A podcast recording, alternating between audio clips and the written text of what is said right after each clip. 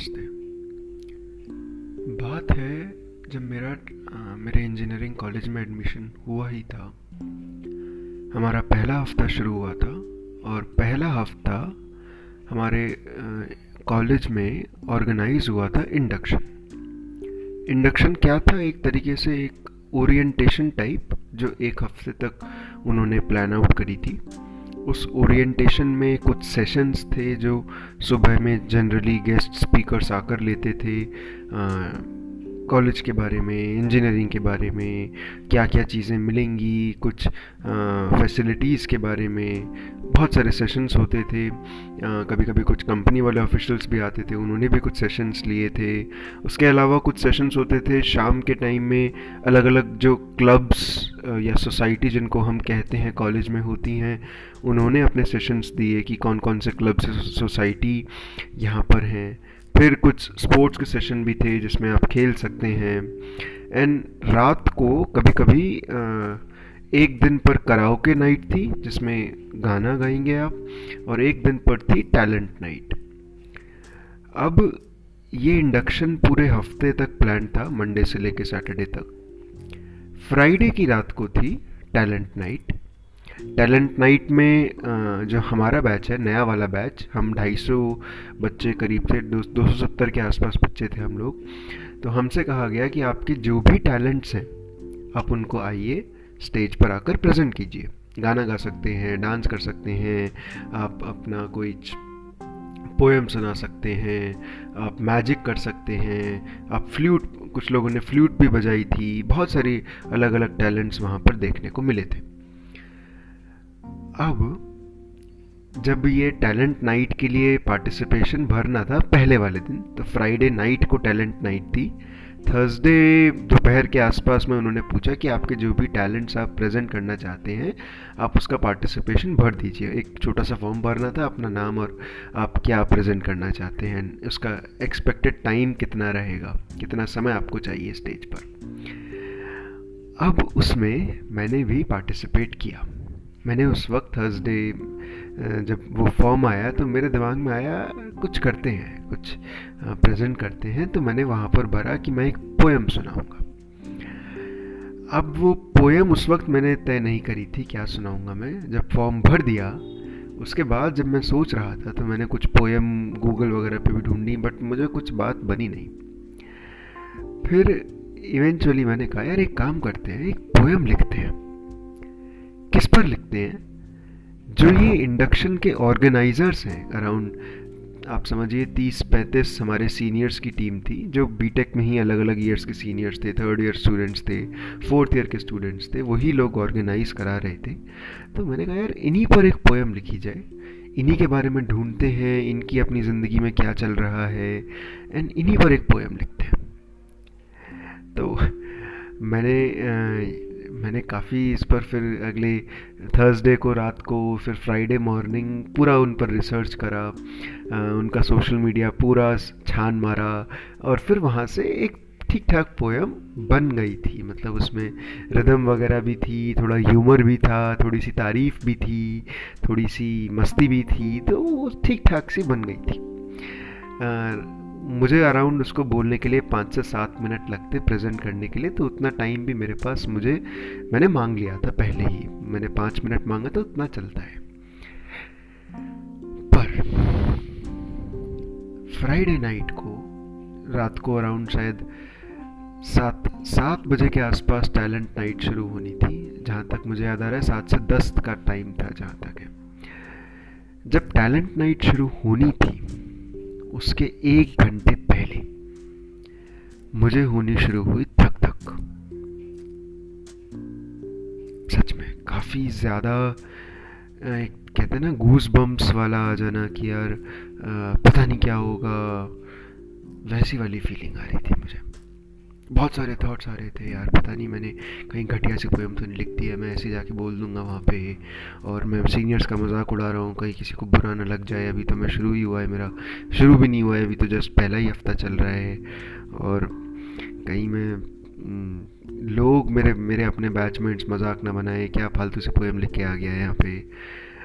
लोग हंसे ना, वगैरह वगैरह, बहुत सारे खाम खा के सवाल मेरे दिमाग में आ गए। मेरे मन में ये भी आया, यार, एक काम करता हूँ, टैलेंट नाइट में ही नहीं जाता हूँ। अगर जाऊँगा ही नहीं तो पोएम बोलने का तो सवाल ही नहीं उठता। पर फिर लगा, यार, ऐसा करूँगा तो फिर तो और बेजती होगी जब वो नाम बोलेंगे और मैं वहाँ अवेलेबल ही नहीं होऊँगा। फिर तो इसका मतलब आप डर गए? नहीं नहीं नहीं, ये तो नहीं, ऐसे ये तो नहीं चलेगा। एक मन में ये भी ख्याल आया कि मैं ऑर्गेनाइज़र को बोल देता हूँ कि आप मेरा नाम काट दो बट फिर मैं उसको कर नहीं पाया। बहरहाल टैलेंट नाइट शुरू हुई, ना मैंने अपना नाम कटवाया और मैं उस हॉल में जाकर बैठा था ऑडियंस में मैं बैठा था। आधा पौन घंटा पहले कुछ डांस परफॉर्मेंसेज हुई, कुछ सिंगिंग परफॉर्मेंसेज थी, किसी ने फ्लूट भी बजाई, ये सब चला, फिर एकदम से और जो होस्ट थे, उन्होंने एक चेंज के लिए कहा कि अब एक पोएम सुनाने के लिए बुलाते हैं सार्थक को। अब भाई, मैं डरा हुआ। बट किसी तरह मैं पहुँच गया स्टेज पर। स्टेज पर पहुंचकर मैंने पहले तो थैंक यू कहा। सारे इंडक्शन ऑर्गेनाइजर्स को मेरी हालत ख़राब थी। मुझे समझ में नहीं आ रहा था, जबकि जो पोएम वाला कागज़ थे, वो कागज़ मेरी जेब में ही रखे हुए थे। पर मुझे समझ में नहीं आ रहा था मैं कैसे बोलूँ। तो मैंने पहले तो सबको थैंक यू कहा इंडक्शन का ऑर्गेनाइजर्स को कि आप इतना बढ़िया इंडक्शन करा रहे हो भाई? मज़ा आ गया। बहुत अच्छा करा रहे हो आप लोग। इनफैक्ट मैंने अपने बैचमेट से कहा कि भाई, इनके लिए स्टैंडिंग ओवेशन तो बनती है एक। एंड मेरे बैचमेट्स भी अच्छे थे, वो लोग, उन सबने स्टैंडिंग ओवेशन भी दी मेरे कहने पे। तो जब स्टैंडिंग ओवेशन हो गई, तालियाँ बज गई, फिर मैं ये बोल के जाने लगा। जो होस्ट भाई साहब थे, उन्होंने कहा, अरे भाई पोएम का क्या हुआ? हम तो पोएम सुनाने आए थे, ये क्या लॉलीपॉप दे के जा रहे हो हम यहाँ से? मैंने कहा अब आप सोचिए, मेरे जेब में पोएम रखी है, पर मैंने उनसे कहा मेरे पास कोई पोएम नहीं है, मैं बस थैंक यू बोलने आया था. होस्ट ने कहा, ऐसे नहीं चलता है स्टेज पर आए हो, कुछ करके जाना पड़ेगा। अब मैं क्या करूँ? मैं वहाँ खड़ा ही था। फिर एक दूसरा ऑर्गेनाइजर ने कहा, जो उन्हीं की टीम के मेंबर थे, कि भाई, एक काम कर, तू पुशअप कर चल।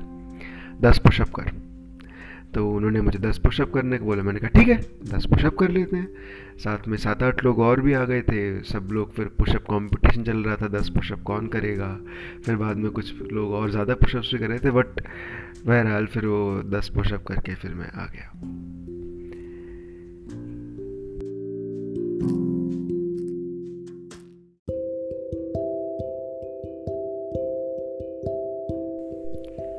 सवाल ये है पूरे समय मेरे पास वो पोयम तैयार थी, मेरी जेब में रखी हुई थी।